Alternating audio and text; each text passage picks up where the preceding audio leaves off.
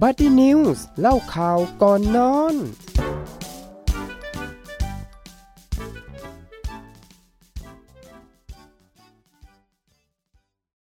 สวัสดีค่ะ คุณผู้ฟังทุกท่านคะ พบกับช่วงของรายการ Buddy News เล่าข่าวก่อนนอนนะคะ ดิฉันพานิชาปนัยเวศค่ะ ดิฉันรุจิราวันจัตวากุลค่ะ โอ้โหนะคะ พวกเราก็แจ้งอย่างนี้ก่อนตอนที่เรากำลังบันทึกรายการอยู่เนี้ย ฝนเริ่มตกเพ ราะว่าพยากรณ์อากาศช่วงแบบ2อสวันเนาะแบบกลางกลางๆสัปดาห์ที่ผ่านมาเนี่ยต้องบอกว่าอากาศค่อนข้างแปรปรวนนะคะ แบบภูมิแพ้เข้าอะ เข้าทุกคนคือตอนแรกแบบตื่นมาก็แบบว่า เออ ก็ไม่ได้อะไรใช่ไหมนอนทำไมนอนหลับสบายจังเลยอืมอ้าวพอตื่นมา เอ๊ะ ถนนเปียกเปียกบางวันแดดร้อนแต่ว่าท้องฟ้าปิดก็อ่ากังวลใจนะว่า เอ้ย PM 2.5 หรือเปล่าอันต้องบอกใช่ตามตรงว่าใช่ดิฉันใช่กลัวมาก ๆ เลยเรื่องของ PM 2.5 เนี่ย เพราะว่า ปีก่อนๆที่ผ่านมาโอ้โหรับรู้อุ๊ยรับรู้ข่าวสาร แล้วยิ่งไปทำคอนเทนต์เรื่องของ PM 2.5 เป็นค่ะสาเหตุของการเกิดมะเร็งปอด ใช่ เพราะว่ามีน้องหมอเนาะต้องเรียกว่าเป็นน้องหมอเนาะที่ค่ะอยู่ที่เชียงใหม่คนหนึงบอกว่าเขาไม่สูบบุหรี่ไม่อะไรเลยอืมแต่ทำไมเขาถึงเป็นมะเร็งมะปเร็องดปอด ชนิดที่โตเร็วด้วยนะ ปุ๊บปั๊บแบบรับอืมโชคจริง ๆ นะ เรียกว่า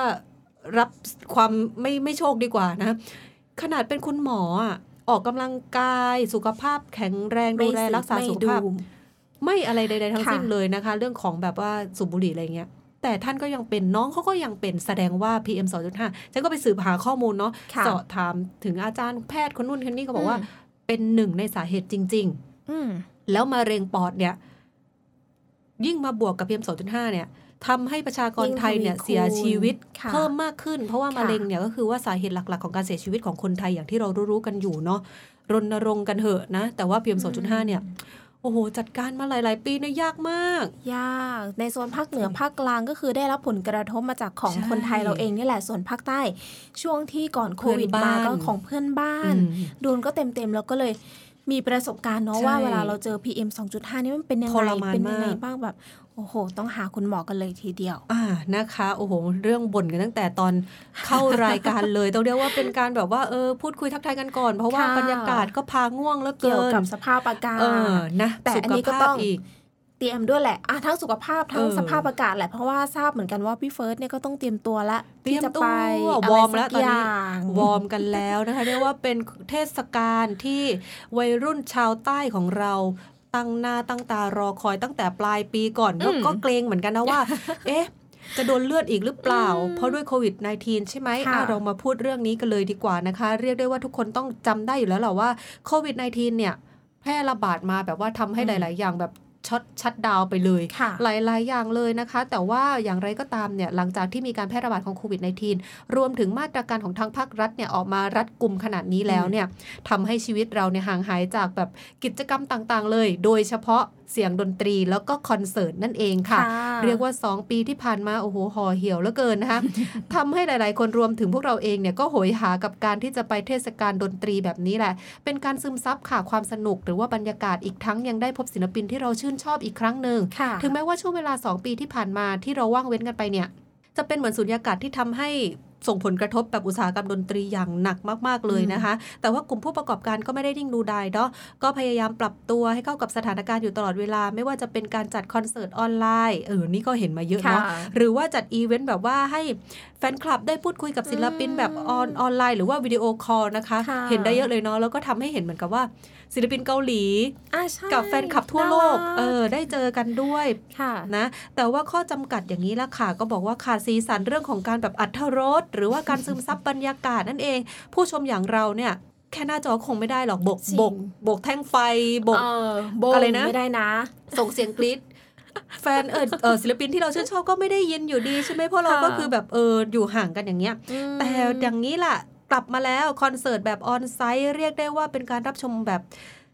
ออนไซต์เนี่ยทำให้ทุกคนเนี่ยได้ซึมซับบรรยากาศกลับเข้ามานะคะก็ทำให้เราได้คลึกคลื้นกันอีกในตอนนี้ เมื่อสถานการณ์เริ่มคลี่คลายอย่างนี้แหละการจัดคอนเสิร์ตแบบออนไซต์ก็กลับมาอีกครั้งในปี 2022แม่ต้องแก้นิดหนึ่งตั้งแต่ปีที่แล้วแล้วล่ะ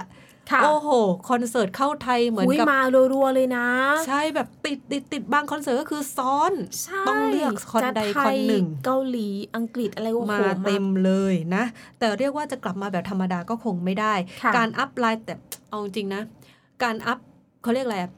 ราคาของบัตรคอนเสิร์ตอืมอืมอืมไม่ย่อยเลยนะ บางคอนเสิร์ตต้องเรียกว่ากราบผู้จัดเถอะค่ะ ลดราคาลงหน่อยนะคะ มัมมี่แบบเราเนี่ย แต่ต้องไม่ถึงกันแล้วเชียวนะ แต่ว่ามีคอนเสิร์ตหนึ่งในที่แบบ เอาเรียกว่าหลาย ๆ คอนเสิร์ตเลยแหละ ราคาย่อมเยาใช่แต่ต้องได้ไม่มีค่าเดินทางอะจะค่ะรออะไรก็ต้องคัดสรรต้องไปกันแล้วล่ะอืมผู้คนบนโลกออนไลน์พูดกันติดปากเลยว่า ปีนี้เนี่ยพระโคกินบัตรคอนเสิร์ตไปหรือเปล่า จริง ๆ นะ ทำไมคอนเสิร์ตถึงเยอะแบบนี้ งาน meeting ทำไมเยอะแบบนี้ หรือว่าพระโคเนี่ยกินกิมจิหรือเปล่าทำไมดาราเกาหลีมาไทยแบบ อะไรขนาดนี้แล้วคือก่อนหน้านี้เราจะเจอเหมือนกับว่าอะไม่ได้ไปเที่ยวเยอะคนก็จะเข้าหาธรรมชาติ check in แต่เออป่าทะเลเยอะ แต่เดี๋เดี๋ยยววนี้นี้ค่ะ เช็คแต่คอนโบเสิร์กตบงกันทุกคนที่สุดเลย จริง ๆ แล้วนะคะ การที่มีคอนเสิร์ตเกิดขึ้นมากมายเนี่ยก็ดูว่าจะเป็นเรื่องที่ดีสำหรับหลาย ๆ ภาคส่วนเลยแหละ อย่างผู้ประกอบการก็สามารถพลิกฟื้นธุรกิจที่เคยซบเซาให้กลับมาสร้างรายได้ได้มากขึ้นด้วยอืมส่วนผู้ฟังค่ะก็มีความสุขที่ได้รับฟังคอนเสิร์ตแบบ onsite ที่โหยหามานาน ในยามที่เศรษฐกิจซบเซาแบบนี้ กลับมีมิติบางอย่างค่ะที่ทำให้คอนเสิร์ตไม่ใช่แค่ธุรกิจเพื่อความบันเทิงเพียงอย่างเดียว แต่ยังกลายเป็นตัวชี้วัดสภาพเศรษฐกิจด้วยนะคะ ที่สะท้อนถึงความอยู่รอดของภาคธุรกิจ และลักษณะการใช้จ่ายของผู้คนเนี่ยได้เป็นอย่างดีเลย แล้วคอนเสิร์ตค่ะสามารถชี้วัดสภาพเศรษฐกิจได้อย่างไร เราจะพาไปไล่เรียงกันพร้อม ๆ กันนะคะ ถึงแม้ว่าจะไม่มีหลักฐานเป็นที่ประจักษ์ชัดเจนว่า แนวคิดริเริ่มการทำคอนเสิร์ตเนี่ยแต่ต้องยอมรับว่า คอนเสิร์ตเขาเป็นโมเดลธุรกิจที่ประสบความสำเร็จในอุตสาหกรรมดนตรีมากจริง ๆ นะ ในยามที่สินค้าหรือว่าวงการของเพลงเทปคาสเซ็ตหรือว่าแผ่นซีดีอืมถูก disrupt ไปจนซบเซาเนี่ย ก็ได้คอนเสิร์ตเข้ามาเป็นพื้นที่ในการสร้างชื่อเสียงเอาไว้ ต่อให้แพลตฟอร์มสตรีมมิ่งที่ผุดขึ้นมาเป็นดอกเห็ดนะ จะฟังไม่รู้จะแพลตฟอร์มไหนก็ตามเนี่ยผู้คนก็ยังคงต้องการฟังเสียงดนตรีแบบสดๆ และซึมซับบรรยากาศที่มีเพียงในคอนเสิร์ตเท่านั้นทำให้คอนเสิร์ตเนี่ยเป็นสิ่งที่ฆ่าไม่ตายอยู่วันยังค่ำแต่ก็อาจจะมีการเปลี่ยนแปลงรูปแบบเนี้ยไปตามกาลเวลาด้วยค่ะ ผู้ประกอบการก็เข้าใจประเด็นนี้เป็นอย่างดี แล้วก็พยายามผลักดันเนาะทำให้เกิดกับจัดคอนเสิร์ตเสมอ แต่ว่าจัดจัดจริง ๆ นะ โดยในมุมผู้ประกอบการเองเขามองว่าต้องลงทุนกับคอนเสิร์ตด้วยเม็ดเงินที่มหาศาล แต่การลงทุนที่คุ้มค่าก็ถือว่าเป็นแบบ high risk หรือว่า high return นั่นเองนะคะ ผู้ชมก็ยอมจ่ายเนาะในคราวเดียวนั่นคือแบบเพื่อแลกกับประสบการณ์แล้วก็ความสุขที่เขาจะได้รับค่ะนั่นเอง แต่ว่าเราก็หนักใจเหมือนกันนะ แบบว่า เยอะเกินคอนเสิร์ตถ้าเกิดว่าเราจะอยู่บัตรดอย ก็เห็นแค่บรรยากาศ แล้วก็ไม่ได้เห็นแบบศิลปินที่เราชื่นชอบนะคอนเสิร์ตเนี่ยก็เท่ากับว่าเป็นศูนย์กลางการขับเคลื่อนเศรษฐกิจโดยผู้คนนี่แหละ หากถามว่าสถานที่ใดนะคะ ที่ทำให้เราเสียเงินมากที่สุดคำคำตอบหลาย ๆ คนก็คงหนีไม่พ้นห้างสรรพสินค้าใช่ไหมค่ะแต่เมื่อพิจารณาลึกๆลงไปคอนเสิร์ตนี่แหละตัวดีก็บออย่างที่ให้เฟิร์นบอกไงว่าตอนนี้ผุดขึ้นมาอย่างกระดอกเห็ดแล้วคือเออพอมีหลายคอนก็หมดไป หลาใช่ยไหหมมื่นแล้วอะเออห้างสรรพสินค้าเราซื้อเดือนละครั้งอะใช่เราซื้อเดือนละครั้งเสื้อผ้าครั้งหนึ่งเราซื้อไม่เกิน 2,000หรอกแล้วเราใช้ได้นานด้วยเราใช้ได้นานแต่คอนเสิร์ตก็คือว่ามันอยู่ในใจไงใช่แต่มีคนมันละแบบกันเออะอมูมันลอธิบายไม่ถูก ใช่ไหมอื เรากลับเสียเงินให้กับคอนเสิร์ตเนี่ยมากกว่าสิ่งอื่นใดมากกว่าที่เราคิด เดิมทีค่ะว่าเราต้องเสียกับบัตรเข้าชมที่เป็นมาตรฐานตั้งแต่ 2,000 จนถึง 6,000 ใช่ไหมอืมตามระยะการที่นั่งหรือว่าความใกล้ชิดศิลปิน อันนี้ยังไม่รวมค่ารถโดยสารค่าไปเดินทางอ่าไปใช่กับค่าที่พักค่าแบบอะไรต่างๆนานาอาหารอีกอืมในจะแบบเป็นของอะไรเขาเรียกของที่ระลึกของที่ระลึกอะอืมของแบบพรีเมียมที่แบบอุ๊ยโอ้ยอยากต้องมีจากคอนเสิร์ต support เท่านั้นถูกต้องนะแล้วก็จิตประทักอีกมากมายเลยค่ะข้อมูลจาก Oxford Economic นะคะ ชี้ตรงกันเลยค่ะว่าคอนเสิร์ตเนี่ยมีความสัมพันธ์กับเศรษฐกิจแบบมีนัยยะสำคัญ โดยในปี 2019 ที่ผ่านมา ธุรกิจคอนเสิร์ตสามารถสร้างรายได้ในสหรัฐอย่างเดียวนะ มากถึง 1.3 ล้านล้านดอลลาร์สหรัฐ โอ้คูณคนลุก40 เข้าไป อืม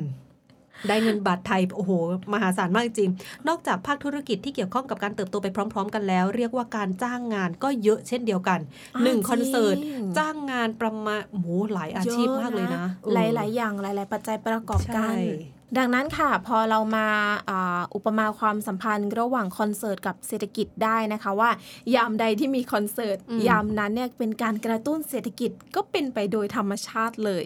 คอนเสิร์ตค่ะ เท่ากับ เครื่องชี้วัดสภาพเศรษฐกิจจริง ๆ นะคะ หลังจากที่ทุกคนพอจะเห็นภาพความสัมพันธ์ ระหว่างคอนเสิร์ตกับเศรษฐกิจไปแล้ว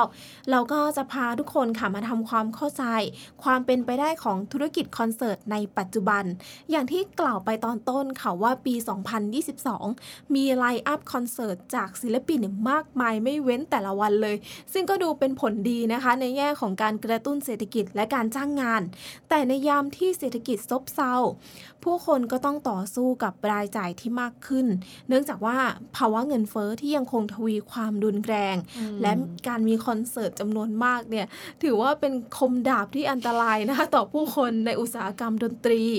ต้องยอมรับว่าต้นทุนที่อยู่เบื้องหลังการจัดคอนเสิร์ตมีการปรับตัวสูงขึ้นมากไม่ว่าจะเป็นค่าตั๋วเครื่องบินของศิลปินจากต่างประเทศ ค่าไฟ ค่าใช้สถานที่ รวมถึงการจัดคอนเสิร์ตตามมาตรการควบคุมโรคโควิด -19 ก็เป็นต้นทุนที่เพิ่มขึ้นจากในอดีตด้วย และต้นทุนที่ผู้จัดคอนเสิร์ตต้องแบกรับมากขึ้นนะคะ ได้สะท้อนผ่านราคาบัตรที่เข้าชมที่แพงขึ้นด้วย จากแต่ก่อนค่ะคอนเสิร์ตบางแห่งก็จะมีราคาบัตรเข้าชมต่ำสุดอยู่ที่ 1,500 ถึง 2,000 บาท แต่ในปัจจุบันกลับมีราคาสูงขึ้นถึง 2,900 ถึง 3,500 บาทด้วย โอ้โหยิ่งคอนเสิร์ตแต่ละแห่งก็มีอัตราบัตรเข้าชมที่แตกต่างกันออกไปนะคะ ยิ่งใกล้ชิดศิลปินที่เราชื่นชอบมากเท่าไหร่ยิ่งวิวดีเท่าไหร่ยิ่งแพงเท่านั้น ผู้ชมอย่างเราเนี่ยก็ต้องตัดสินใจค่ะว่าจะไปเสพแค่บรรยากาศ หรือว่าจะไปเสพศิลปินหรือว่าจะไปใกล้ชิดศิลปินอืมแต่ว่ามีทริคมาบอกจริงเหรอโทรศัพท์สมัยนี้ค่ะคุณ อยู่บัตรดอยไปเลย มันจะมีโทรศัพท์บางรุ่นบางยี่ห้อที่แบบความซูมใช่ไหมซูมเข้าไปเลยจ้าโอ้โหชัดยิ่งกว่านะจ้าเออเออเพราะนอกจากแบบระยะเวลาของการเก็บเงินที่เราต้องเก็บเงินอยู่แล้วเนี่ยค่ะแต่เอาจริงนะบัตรคอนเสิร์ตหลายๆบัตรเนี่ยเขาจะแบบ PR ก่อนล่วงหน้านานๆน่ะ เหมือนกับเขารู้ว่าแฟนคลับจะต้องใช้ระยะเวลาในการเก็บเงิน แต่บางคอนเสิร์ตก็โอ้โห ประกาศปุ๊บขายบัตรปั๊บปั๊บไม่มีโอ้โอกาสให้มามีแบบเราเนี่ยได้แบบว่า เจียดหมดโอกาสเงินส่วนใดมาเลเลยยรัดเข็มขัดการกินข้าวของแต่ละวันเพื่อบัตรคอนเสิร์ตนั่นแหละอืมค่ะดังนั้นค่ะหากผู้ประกอบการนะคะ ลงมาสนใจเล่นธุรกิจคอนเสิร์ตเนี่ยโดยไม่มีแบบแผนแบบรองรับอย่างดีอาจจะต้องแบกรับภาวะขาดทุนก็ได้นะ ได้ไม่คุ้มเสียก็มีค่ะ สูญเสียเงินจำนวนมากไป แต่สุดท้ายแล้วคอนเสิร์ตที่เคยทำเป็นธุรกิจความบันเทิงเนี่ยก็กลายเป็นความฟุ่มเฟือยในยามเศรษฐกิจที่ซบเซานั่นเอง แหมล่าสุดดิฉันเพิ่งเห็นประกาศบัตรคอนเสิร์ต World Tour encore ของ Blackpink โอ้ยที่จะกลับมาจัดที่เมืองไทยอีกดคอยรั้งก็หนึ่อยากงไปแล้วอะ อันนี้จริง ๆ ใช่ บัตรดอยเนี่ยอยู่ที่ถูกสุดนะคะ 2,008 ซึ่ง 2,008 นี่ก็คืออ่ำไม่น่าจะเห็นอะไรเลย แต่เรามีโทรศัพท์ นั่นไงดิฉันก็เลยบอกว่า พยายามเลือกเซนเตอร์ นะคะ หรือว่ามุมซ้ายขวาโอ๊ยที่อ้าออกไม่เกินอืม60ฮะ30 องศาก็ได้อะแล้วใช้โทรศัพท์ในการซูมเอาอีกทีนึงเนี่ยนะก็ประมาณเดือน 5 พฤษภาเนาะใช่ใกล้ยี่แล้สิบเจ็ดยี่วสิบแปดนะมีเวลาในการมีเก็เวบลาเงินเก็บเงิอีนกอยู่นิดนึงนะยังพอมีเวลาอยู่แต่ว่าตอนบัรดยนี้ได้อยู่ใกล้ๆนี่ก็ต้องบอกว่าบอกแล้วว่าภาคใต้ของเราต้องมีเฟสติวัลเป็นของตัวเองสักครั้งหนึ่งในรอบปี หรือว่าในรอบหลายปีก็ว่าได้ เพราะว่าคอนเสิร์ตแบบนี้เนี่ย ส่วนใหญ่แล้วก็จะจัดแบบทางภาคเหนือภาคอีสานเนาะหรือว่าภาคกลางตอนตอนบนอะไรอย่างเงี้ยค่ะเพราะว่าด้วยบรรยากาศไงใช่ใช่ไหมอย่างเช่นแบบก่อนโควิดค่ะตตอนโควิดมาใหม่ ๆ เลยก็ได้คุอันณนั้นก็ที่คืไปอแล้วไปเที่ยวไประแวงไปไปเที่ยวไประแวงไปก็คือที่อะไรนะ เขาคอปะเขาคอจอลลี่แลนอืด์มเป็นคอนเสิร์ตรวมแบบหลายศิลปิน ฉันชอบไปดูคอนเสิร์ตแบบเนี้ยค่ะค่ะแบบไม่ไม่ได้ระบุศิลปินคือไปอ๋อเสพจริงเหรอเสพบรรยากาศอ่าคือแบบหนึ่งคอนเสิร์ตจะมีสักประมาณแบบ สิบศิลปินสิบเอ็ดสิบสองศิลปินอืมอะไรก็ว่าไปมันคุ้มนะ ถามว่าอืมคุ้มไหมมันคุ้มนะ แต่ว่าไม่ชอบคอนเสิร์ตที่มันอยู่ใน hall เพราะที่ฉันรู้สึกอึดอัดใช่เออชอบคอนเสิร์ตแบบเปิดเนอะโดยเฉพาะตอนนี้เลยก็คือของซื้อบัตรแล้วจริงชุดนี่แหละพร้อมแล้วรองเท้าพร้อมแล้วยืมด้วย ดิฉันจะรอคอยนะคะเออรอดูบรรยากาศดีๆ จากพี่เฟิร์สนี่แหละค่ะอะเออที่เรากำลังพูดถึงเนี่ยแน่นอนว่าใช่คือพุ่งใต้เฟสแน่นอนค่ะ เทศกาลดนตรีสุดยิ่งใหญ่ในภาคใต้เลยนะคะที่ตอนนี้ทุกคนเนี่ยใช่ต่างจับตามอง นอกจากที่จะได้สนุกกับคอนเสิร์ตกับศิลปินชั้นนำแล้ว การจัดงานในครั้งนี้ยังมีส่วนช่วยสร้างรายได้สู่ชุมชนด้วยนะ สร้างเศรษฐกิจท้องถิ่นเนี่ยให้ฟื้นตัว รวมทั้งยังมีส่วนช่วยในการกระตุ้นการท่องเที่ยวกลับมาคึกคักอีกครั้ง เปิดศักราชใหม่ค่ะปี 2566 ภาพรวมธุรกิจโชว์บิตของไทยเริ่มคึกคักทันที สังเกตได้จากจำนวนงานที่เพิ่มขึ้นอย่างเห็นได้ชัด จากผู้จัดงานทั้งรายเล็กและรายใหญ่ เช่นเดียวกับผู้นำด้านการจัดคอนเสิร์ต และ music festival ของประเทศไทยอย่าง GMM Show นะคะ ล่าสุดเนี่ยได้ขยายฐานบุกตลาด music festival ภาคใต้ ส่งแบรนด์ใหม่ค่ะช้าง Music Connection present พุ่งใต้เฟสเทศกาลดนตรีที่ยิ่งใหญ่ที่สุดในภาคใต้เลย เพื่อขยายฐานสู่ผู้ชมในหัวเมืองใหญ่ทางภาคใต้ โดยเลือก location นะคะ เป็น landmark สำคัญอย่างอำเภอหาดใหญ่ จังหวัดสงขลาของเรานั่นเอง เป็นสถานที่จัดงาน เพราะว่าหาดใหญ่ค่ะ เป็นย่านศูนย์กลางเศรษฐกิจ ที่เจริญเติบโตในหลากหลายมิติ ทั้งการค้าการคมนาคม และเป็นเหมือนเมืองท่องเที่ยวสำคัญอีกด้วยค่ะ พุ่งใต้เฟสเรียกว่าเป็นแบบ outdoor festival ค่ะ ถูกสรรสร้างขึ้นนะคะเปให้มีเอกลักษณ์โดดเด่น โดยตอบโจทย์เรื่องราวของศิลปิน concept งานสถานที่การจัดงานหรือว่าช่วงเวลาในการจัดรวมถึงราคาบัตรเนี่ยมีราคาที่น่าที่น่าที่ทุกคนจับต้องจับต้องได้นะได้บวกกับ production สุดยิ่งใหญ่ค่ะอันนี้เลยนะคะ เราต้องบอกว่าเราต้องไว้วางใจเนาะป๋าเต็ดอืมนั่นเองนะคะ เป็นเรื่องที่แบบว่า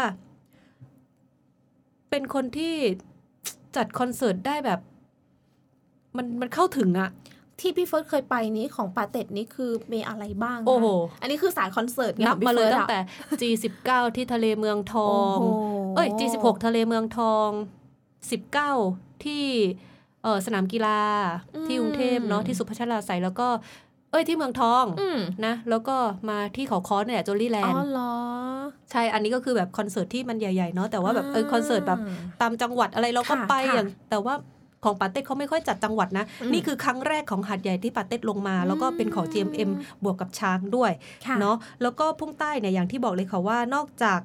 production ใหญ่แล้ว ศิลปินแล้วเนี่ยก็ยังมี street art ที่ยาวใหญ่ที่สุดนะคะ จะมีทั้งเรื่องเรื่องของการ paint ภาพหน้าศิลปินขนาดใหญ่จุด check in สุด art นะคะ ถ่ายรูปกันนะคะ เดินเล่น บางทีเราอาจจะไปกระทบไหล่กับศิลปินที่เดินอยู่ในงานก็ได้โอ้โหอันนี้ feel คล้ายๆกับ Big Mountain น่ะา เออนะคะ ก็มี 2 เวทีนะที่นี้ถ้าเท่าที่ฉันทราบก็คือจะมี 2 เวที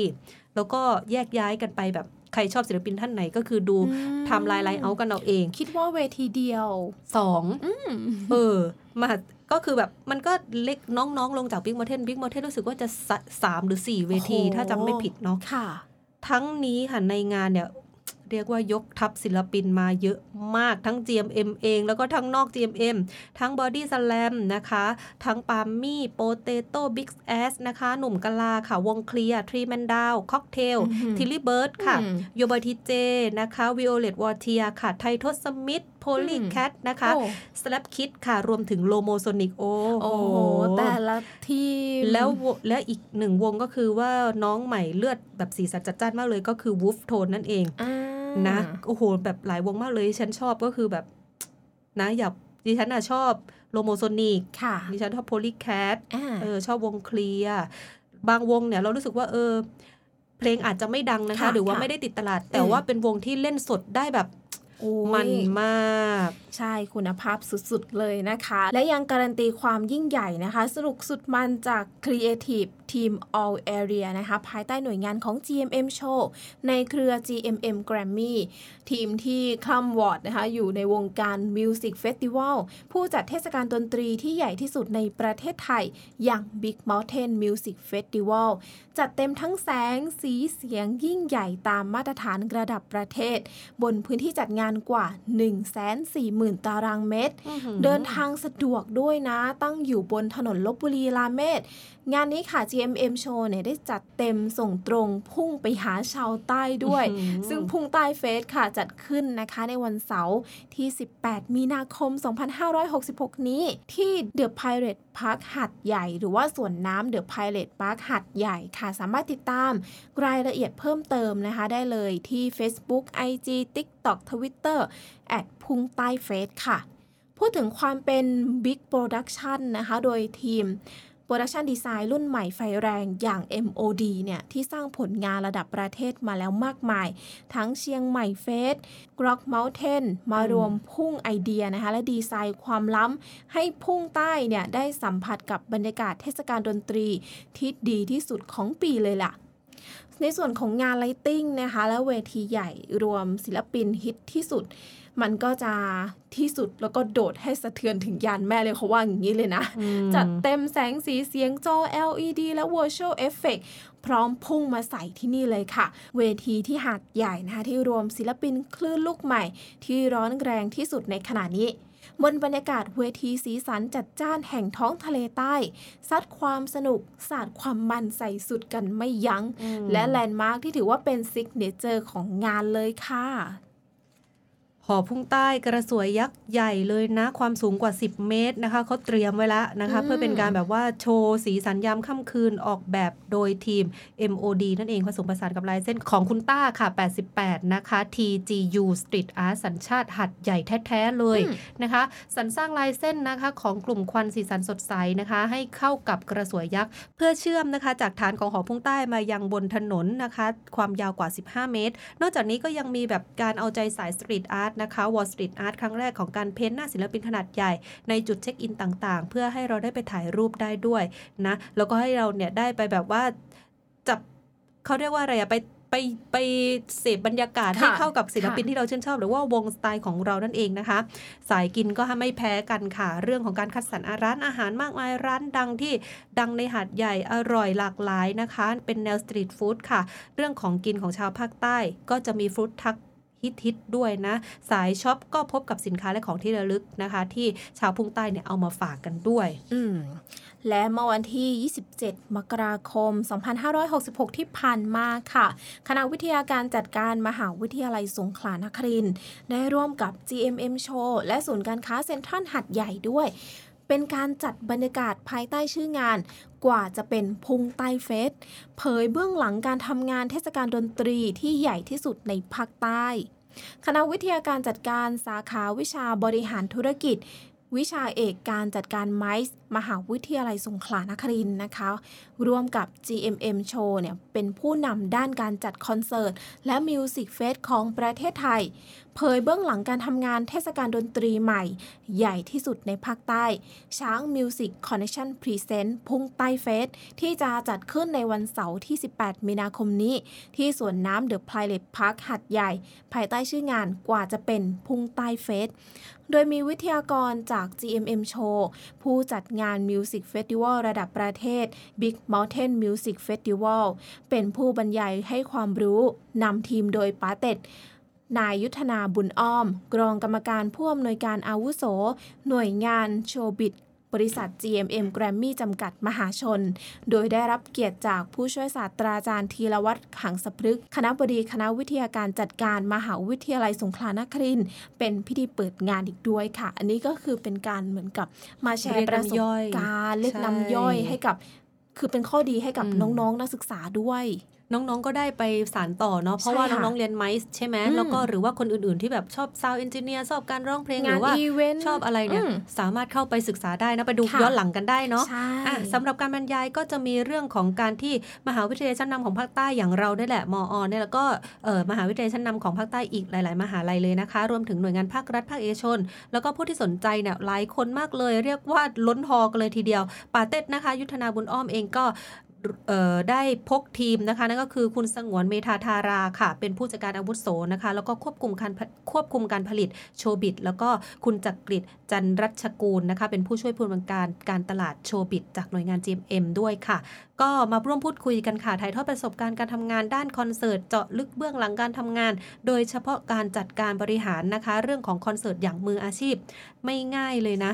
การจัดคอนเสิร์ตหนึ่งคอนเสิร์ตเนี่ยโอ้ากนะแค่เราจัดประชุมครั้งเดียวเดี๋ยวเรายังปวดหัวเลยเอาจริงเออจริง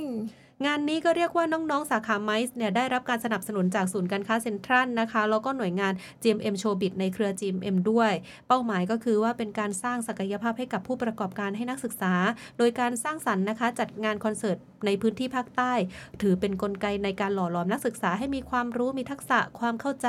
ก้าวทันกับทิศทางความทันสมัยนะคะ ด้านการจัดคอนเสิร์ตในอนาคต แล้วก็เป็นการบรรยายที่ครอบคลุมเนื้อหาเลยค่ะ ตั้งแต่การผลิต production เลย การจัดการนะคะ โดยที่ ได้รับเกียรติจากนะคะคุณ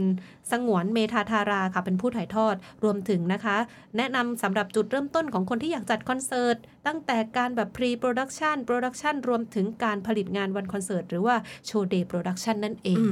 และที่สำคัญก็คือขั้นตอนหลังการผลิตอย่าง post production ค่ะ ในส่วนของการดำเนินงานด้านการตลาด คุณจักกริดจันทรัตน์สกูลนะคะ เป็นผู้เล่าประสบการณ์ทำงาน ตั้งแต่การคิดกลยุทธ์ การวางแผนการตลาดการจัดแคมเปญส่วนคุณยุทธนาบุญอ้อมหรือป่าเต็ดเนี่ยก็เป็นผู้ให้ความรู้ในส่วนของความคิดสร้างสรรค์ในการจัดงานคอนเสิร์ต ซึ่งเน้นหนักไปในส่วนของข้อมูล วิธีคิด การสร้างสรรค์ผลงาน การสร้างความโดดเด่นแตกต่างให้โดนใจ และภายในงานนะคะมีกิจกรรมมากมายเลยค่ะ แล้วก็การจัดแสดงมินิคอนเสิร์ตจากนักศึกษา เพื่อสร้างสีสันในการจัดงานรวมถึงทำให้นักศึกษาเนี่ยได้มีประสบการณ์ในการจัดมินิคอนเสิร์ตด้วยซึ่งกิจกรรมในครั้งนี้แหละค่ะ ถือว่าเป็นก้าวที่มีพลังนะอืมของหลักสูตรการจัดการไมซ์คณะวิทยาการจัดการมหาวิทยาลัยสงขลานครินทร์เนี่ยในการสร้างความร่วมมือกับหลายภาคส่วน โดยนอกเหนือจากประสบการณ์ที่น้องๆนักศึกษาเนี่ยจะได้รับนอกชั้นเรียนแล้ว จากปรมาจารย์ชั้นครูแนวหน้าของเมืองไทย ยังมุ่งหวังให้เกิดเทศกาลดนตรี ที่ลังสรรค์งานแบบมืออาชีพ ต่อยอดองค์ความรู้ เพื่อนำไปสู่การยกระดับการจัดการคอนเสิร์ตในพื้นที่ภาคใต้ เชื่อมโยงอัตลักษณ์ และส่งเสริมอืมภาพลักษณ์ของเมือง ให้เป็นจุดหมายปลายทางใหม่ของนักเดินทางด้านดนตรี ที่จะนำไปสู่การขับเคลื่อนเศรษฐกิจ สร้างงาน สร้างอาชีพ และสร้างรายได้ หมุนเวียนภายในพื้นที่ได้อย่างมั่นคงต่อไปในอนาคตด้วย โหให้คอนเสิร์ตสมอย่างเดียวเนี่ย ใช่ ให้สมกับ MICE นะคะ สงขลาอืมไมซ์ซิตี้นั่นเองนะคะ ก็คือรองรับตั้งแต่ การกิน การนอน การเดินทาง การคมนาคม การเที่ยว ครบครบหมดครันการจงๆช้อปปิ้ง รวมถึงคอนเสิร์ตนั่นแหละ เปิดเลิกษ์กันเลยทีเดียวนะคะค่ะต้นปีแบบนี้เรียกว่าหลายๆ คนคงตั้งตารอคอนเสิร์ตนี้กันแล้วล่ะรวมถึงตัวพวกเราเองด้วยนะคะ แล้วก็ต้องเรียกว่าพอไปเสร็จแล้วต้องกลับมาเมาส์กันอีกทีเนาะว่า เฮ้ย บรรยากาศมันเป็นยังไงอ่าต้องแล้วนะ ใช่ แต่ว่าบางคนเขาก็มีความกังวลเรื่องของแบบ เอ่อห้องน้ำอ๋อโอเคใช่ล่ะความอันสะดวกนี้สบาย อันนี้เราก็ต้องทำใจนิดนึงนะคะ แต่ว่ารับรองว่าคอนเสิร์ตนี้เขาเตรียมไว้ให้อยู่แล้วอืมเพียงแค่เออบางทีมันก็แบบไม่เพียงพออาอาจจะเต็มบ้างอาจในจะบางเต็มเวบ้างลาแต่ว่ามันจะเป็นคล้ายๆแบบห้องน้ำแคปซูลน่ะค่ะ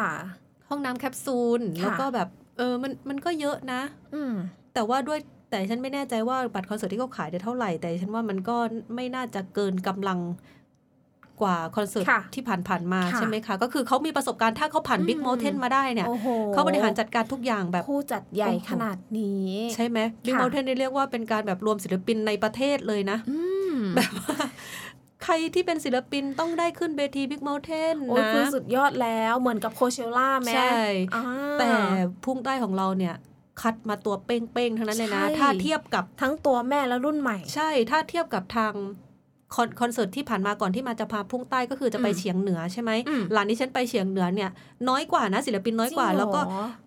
ตัวใหญ่ ๆ ไม่ได้ไปนะจ๊ะอืมบอดี้สแลมไม่ได้ไปนะจ๊ะอืมนี่ปาล์มมี่หาดใหญ่นะจ๊ะเออนั่นแหละใครค่ะยังไม่มีบัตรไปสอยไปซื้อกันเด้อเออค่ะนะ ใครนี่แหมีละแล้วก็กำไว้ให้แน่นๆเลยใช่ต้องไปนะไหเอนอๆก็มีแล้ว ได้ทั้งประสบการณ์ดีๆ ได้ทั้งแบบไปเปิดโลกเปิดความประทับใจอืมแล้วมาเล่ากันให้ได้เล่าฟังกันนะคะค่ะว่าการที่ได้ไปร่วมคอนเสิร์ตเนี่ยมันมีอะไรดีบ้าง แล้วคอนเสิร์ตเนี่ยเขาเป็นตัวขับเคลื่อนเศรษฐกิจได้อย่างดีเลยเอาเอาละละค่ะ นี่ก็เป็นความรู้นะคะ เกี่ยวกับคอนเสิร์ตแล้วก็มาเรียกน้ำย่อยกันเกี่ยวกับพุ่งใต้ Fest ที่กำลังจะจัดขึ้นเสาร์ที่ 18 มีนาคมนี้ค่ะ และสำหรับวันนี้นะคะ หมดเวลาลงแล้วของรายการ Buddy News เล่าข่าวก่อนนอน ติดตามกันได้อีกครั้งวันอาทิตย์หน้านะคะสามทุ่มครึ่งจนถึงสี่ทุ่ม วันนี้เราสองคนขอตัวลาไปก่อนค่ะ สวัสดีค่ะ สวัสดีค่ะ